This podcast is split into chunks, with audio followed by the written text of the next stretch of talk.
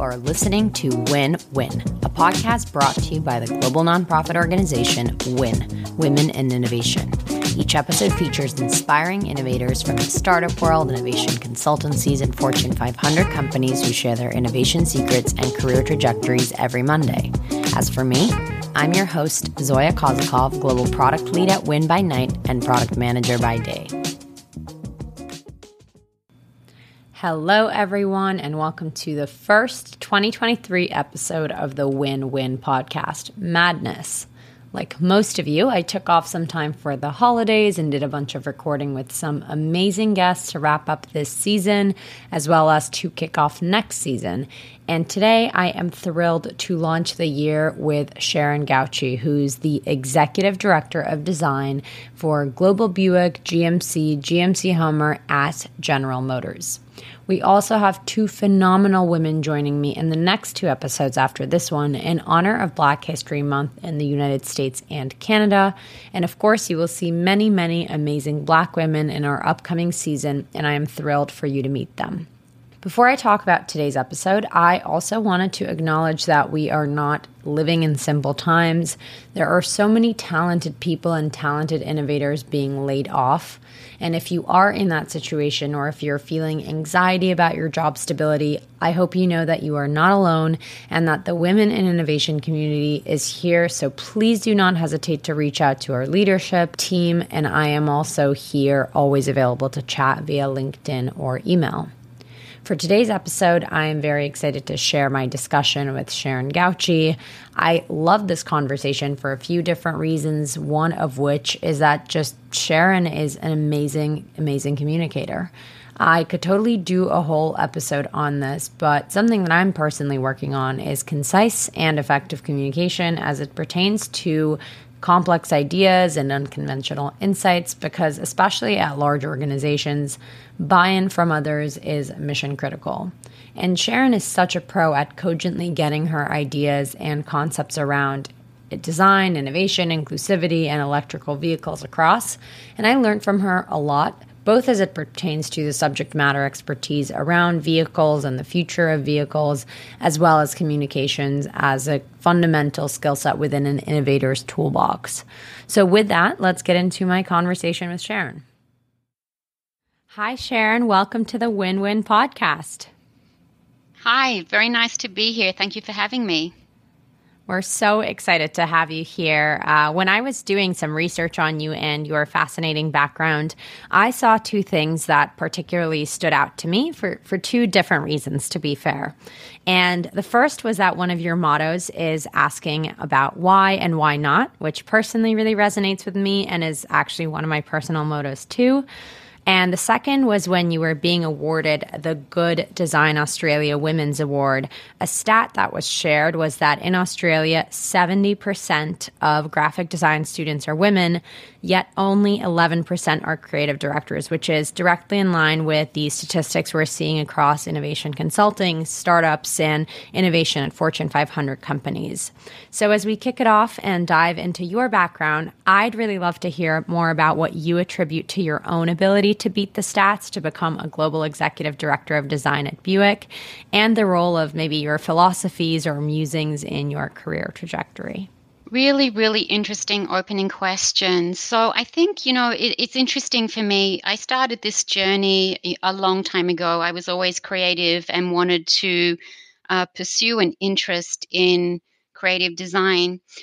You know, as a young, uh, aspiring designer, I didn't necessarily see myself in a leadership position.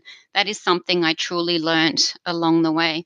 What is interesting to me is that the amount of women who are in creative learning roles and or in their career just not making it to the top and what we've been trying to understand and certainly in my position now and in previous positions is how do we communicate to aspiring women that they can have a successful career that they can do everything that they love in their personal life yet still be on a trajectory for management and leadership. And I think a pivotal thing for me was early in my career, I was acutely aware that I was in a unique position for being one of the few females in in the in the automotive business. And actually I turned that into an opportunity and really aspired to learn everything I could with a tenacious appetite. And so I early in my career established myself with proving that I was able to do what my peers were doing, but also put myself in positions and on assignments where I could elevate myself and also get exposure to a wider network of people in the organization. And I think that is really key in that as a woman, you need to have allies who have trust in your ability and will have your back when they're sitting at the table. So I was able to demonstrate not only a, an appetite for learning, but over time demonstrated consistently that I was able to achieve the results of the business. You mentioned earlier that you initially didn't see that leadership path for yourself. So, if you put yourself back into your mindset at the time, what were some of those reasons that you gave yourself to why that leadership path was not in the stars for you? I think because I was very early in my career, I had just, mm. you know, I had just entered my career straight out of college. Honestly, in my family network and in my social network, I did not have those role models that are the positive role models. I was the first in my family to go through college. I was the first in my family to get a, have a salaried profession. Uh, so I didn't grow up with the experience of having a career trajectory in business in my surroundings. So I, I, I, just never saw it. Early in my career, I had the opportunities to learn about leadership, uh, learn about leadership in design. And I really, that's where I had this appetite for okay, I'm a demonstrated designer how can I am actually interested in taking on management and leadership positions. So I made that um, visible in my reviews early in my career. The company at the time saw the potential in me and gave me the opportunities, and I took them. Um, and then, fortunate for fortunately for me, I had um, support from my family because I'm also a mother and made a very clear decision at a point in time uh, to focus on my career, even as a, a mother, and um, had the support of my family to help raise my son. It's so it's so incredibly important and I actually really resonate with what you're saying about the importance of role models and not to plug my own podcast in the podcast but that's actually why I started this podcast because I do think that voices like yours and other women that come on this podcast give others those role models. So, really appreciate you saying that. But I did want to double down on something else, um, you know, that I think is a little bit of a pink elephant in the room. And I think that even in my own childhood, I distinctly remember this notion of, you know, boys playing with cars, girls play with dolls. Now, I do know that the world has since evolved and we, we're, we've gone past that. But what do you really attribute to your foray in the world of automotives and cars? Mm-hmm.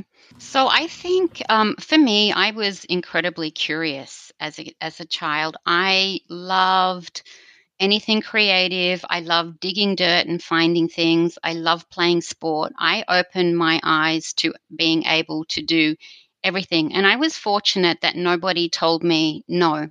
So I always pushed myself to try everything, discover what I love, be like everybody else. And um, I think that appetite for being curious, the appetite for trying, I much prefer to try and fail than never to have tried. Um, and learn along the way was kind of key to my, is key to my DNA. And so I think just that ability for me to be able to um, be curious, ask the questions, translate this, the curious nature of what's around me and turn that into a passion through design is is really important. I was always creative, so I did see myself as a designer in some way. At the time when I was discovering, I actually took a year a, a year out just to build up my portfolio and discover what in creative design I wanted to do because I knew I didn't want to be a fashion designer. I knew I didn't want to be a graphic designer. So, what else was there for me? And that's where I discovered industrial design. And I would say industrial design by nature is, uh, or was at the time, very much skewed towards um, males versus females. And that, again, uh, when I transitioned into automotive, was reflective. I actually didn't think I would end up in the automotive business. I had more aspirations to be a true product designer and a furniture designer. I actually fell into automotive design. And then when I started my career in automotive design, it was in the discipline of color, materials, and finishes. So, this love of furniture and product, I was able to take that into the creative field of automotive design and then kind of really never fell out of love with automotive because there's so many rich experiences in this business. Yeah, and I would say, as not an automotive designer, even just as a consumer, I mean, there's so much to designing a vehicle and a car, whether it's the hardware, whether that's the interior design and the, the leather seats or wherever it may be, um, and also the technology. I specifically work on shipping digital products, so I feel like I, I have a specific foray. But from your point of view, you know, as a designer, what are the kinds of let's call them axes that you think about innovation when it comes to your role in designing the vehicles of the future and, and the present too? Yeah, I think I'm in a unique position as a leader in the design, and I'm fortunate to have responsibility for um, really three of our brands Buick, GMC, and Hummer under the GMC brand. There are a couple of things that are really important as a leader. One is to be able to describe the vision. And, and that's important because we want to be able to describe the vision of the brand. Where do we see each of the brands in the future from not only a visual point of view, but integrating all of the technology and everything else that has to be part of the brand to make it a truly wonderful experience for the consumer, but also giving true brand separation for each of the products. And I think then also enabling the team to do their best work every day, to be truly creative is um, an important element for any design leader. You know, really giving the team the foundation to be able to truly create in an environment that there's a lot of discussion about where we need to be. There's a lot of discussion about what we can and can't do, but really kind of protecting them from all of that and enabling them to do their best work. And I think for me, there's no greater pleasure than seeing people and teams succeed in the journey of getting to that vision. What can seem to be unattainable and maybe questionable and then seeing them take that first step and actually get there and deliver, I think is one of the most exciting things. Yeah, and there's nothing like seeing the thing you've been building and dreaming up actually launch. So I was actually curious because as a design leader, I'm sure you work with all sorts of cross functional partners. And I know the more senior you get, the more partners you work with across large organizations. And I selfishly wanted to ask about kind of how you collaborate with those partners because I am on the product side. And while I went to design school, I'm not formally a designer, I am on the product side of things. Um, so we talk a lot about being design driven. But a question that I find myself asking is it design driven or designer driven? And I definitely do think that there is some sort of delineation there. Mm. So, as somebody who leads design at such a major firm, I'd love to hear your take on kind of like if you were to give advice to other people working with designers that may not be in the design field, and then giving advice to other designers that may be struggling with working with other cross functional partners. I think the first thing I'll say it is truly a collaborative process. You know, our work doesn't happen without the great the the greater team being involved whether it's marketing, engineering, planning. We absolutely need every part of the business to enable the great design. And so how how we work is very collaborative with a, a very collaborative um, approach. And I, I do talk to my team we get things done through relationships. And you talked about the difference between being design driven and the designer. You know, designers are a unique entity for any business, but very, very important because design point of views tend to be now, I think, the differentiator between all of the brands. So it's really important to understand this in business and also to cultivate the right environment for designers to thrive. The design the designers in our business are successful when they can collaborate, when they understand the relationships and when they get things done through relationships. And yes, of course, there can be um, all sorts of tension in the process, but when the outcome is as um, endearing to the original intent of the design, there's nothing more rewarding. Um, and I think also giving designers some freedom. You know, you touched on innovation. I think part of our work is to show the organization what we can do through design. So, enabling concept vehicles like the Wildcat EV, um, really being able to talk to our partners about how we can enable things to make the design successful is part of our job and taking the the organization on the journey is part of our job. So things like um, advanced design and concept creation become really important as visual communication tools for the organization to rally behind I could not agree more. And I also really agree with this notion of tension being present. And I think we shouldn't be afraid of tension because literally the definition of a consumer insight is like that psychological tension. So I think uh, there's a lot of opportunity, but also challenges across these kinds of organization. And I think that that tension actually can enable additional creativity because, you know, it's, it's asking the why and the why not. Mm-hmm. And and mm-hmm. often that um, when when teams come together and and they're working to understand solutions to the problems and can can objectively see things from different points of view, then you can get the realization of things that you weren't expecting in the first instance. Yeah, and then you you do reduce groupthink, and I think it's that fine balance of creating the psychological safety for people to disagree respectfully, but also the ability to not just say yes to every idea that comes along to make people feel better. So yeah, I, I couldn't agree more. Um, and as you mentioned, we started touching on innovation, but I'm sure lots of people are curious to hear about kind of like your subject matter expertise, the trends that you're seeing. You mentioned um, the Wildcat EV.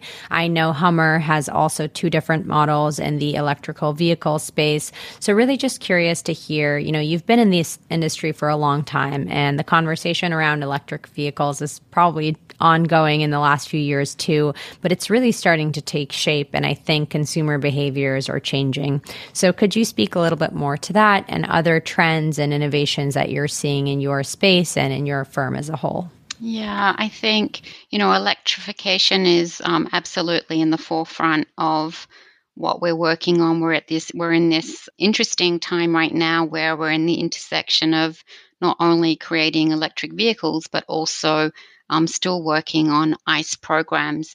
And as we're early in the process, so we've been seeing the conversation around electrification right now. We've been working on product because of our timeline, you know, a couple of a, a few years ago.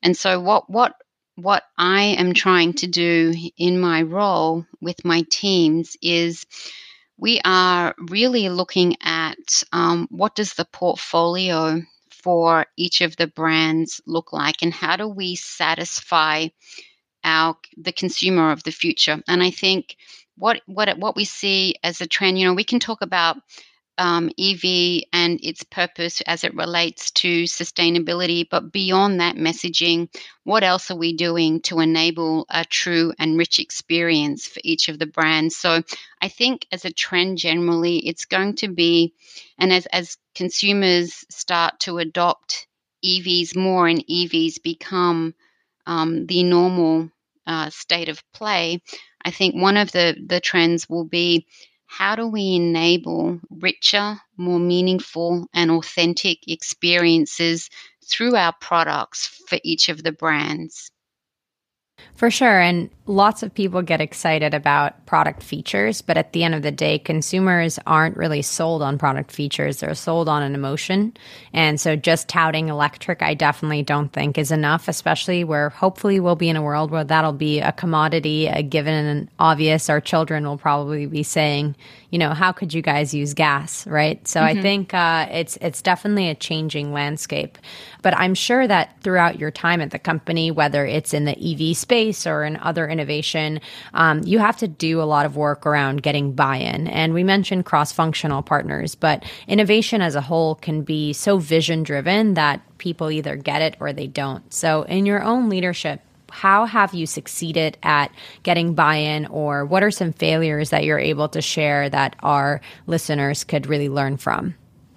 I've been fortunate to have um, some big assignments. And in a previous role, one of those assignments was um, transforming and look and feel of the General Motors brand and visual identity. So um, recognizing that our outward facing visual communication for the brand is such an important touch point, and we have such um, a role to play in terms of shepherding and protecting what the General Motors brand means. It was a big assignment and a daunting task when you think about the the the amount of global impact that that has for sure and i think one of the we're, we're a big organization with many different functions. Uh, as part of the assignment, not only was it to create a beautiful logo, but also to communicate to our different departments that we're now going to operate in this way from a corporate identity point of view and rallying the entire organization around okay, there's now going to be very specific rules and regulations around what you can and can't do. You know, branding and corporate identity 101 um, and a lot of communication a lot of um, trying to influence behind the scenes before getting into forums where there's decision making. And i think more it really um, what the big learning experience was being able to tell or communicate with people the vision but also the why. Why are we doing this and what does this mean for you? And I think communication in any function, in any role, in any stage of your career is critically important. If you're able to take people on that journey, um, you're more likely to get the positive outcome that you need. I have often my, asked myself why I got a master's degree in communication, where I don't want to work in PR or communications, but I do think, like you said, it's such a fundamental skill across every single function, and it's really what drives the innovation at its core. So, um, really, really exciting to hear you talk about that. And I realize I just said communication is king, communication is queen. I love it. Yes, win win podcast. no, 100%. Yeah. So before we kind of wrap things up, I'll ask just two more quick questions. And um, one is about your viewpoint on what makes innovation leadership unique. And specifically, I know you've been in the same company for many years, and I'm sure you've made critical decisions that have shaped you into the innovation leader you are today and gotten you to where you are. So, any sort of you know, philosophies or words of advice you can give to people who are really considering, let's call it general management versus innovation management, which really is kind of a beast of its own? Mm-hmm. I think um, one of the key things for me is um, allowing the freedom and the safe space to creatively push and or fail and not see the fail as a failure per se, but an opportunity to learn from. Not everything that is an idea or an opportunity is necessarily going to have all of the solutions. So to, to be able to fail safely, I think is the only way to enable innovation in any kind of organization. Could not agree more. And one last question that we ask all of our guests, and that is where do you see yourself and your industry one month from now, one year from now, and 10 years from now? Oh my gosh, one month from now is too soon. Um, uh, really, and, and, because we work so far ahead, one month in, in terms of time, one month for me is like a minute. So, one month, one year, and 10 years. In one year from now, we are going to be executing product. What we've planned and what we've been working on in the past few years are going to actually come to fruition. So, to see that on the road, um, and I think as an industry, you know, other uh, OEMs also talk about the EV space. We'll see obviously a lot more EVs. 10 years from now, I hope that I am leaving a legacy that is responsible. And what I mean from that is, as a female leader in this organization, I hope that to your very first question, why aren't um, women who necessarily are studying these design careers will see themselves in leadership roles because uh, slowly there are more of us in these roles. So I think for myself, I see for at least for 10 years that I have a responsibility to steward a pathway that might open up doors for others that follow. Amazing. And any last words on 10 years for the industry? 10 years for the industry. We will be at, I guess we would have passed this intersection where we're at, where we're transforming from ICE to EV, will well and truly be in the EV space. I think as an industry, what we will be continuing to do is um, understand what EV means in that moment and taking it a step further and maybe in terms of identifying what else do we need from a product portfolio point of view. But I think the industry, um, there's been no greater change than now. And I think 10 years' time, there will be a, a steady kind of maintenance, but a curiosity for what's next. Yeah, it's kind of like the normalization of social media, right? Like we're not saying that social media is novel anymore, but we're now learning how to navigate that. So hopefully that's kind of the era in 10 years. Sharon, thank you so, so much for joining me on the podcast. You seriously have so much wisdom, and I'm really excited to host you today. Thank you very much for having me. I appreciate it. Thanks for listening to Win Win, brought to you by Win, Women in Innovation, and myself, Zoya Kozakov. If you enjoy this podcast, subscribe wherever you get your podcasts and visit womeninnovation.co to learn more about our organization, programming, and other opportunities. And remember, when women innovate, we all win.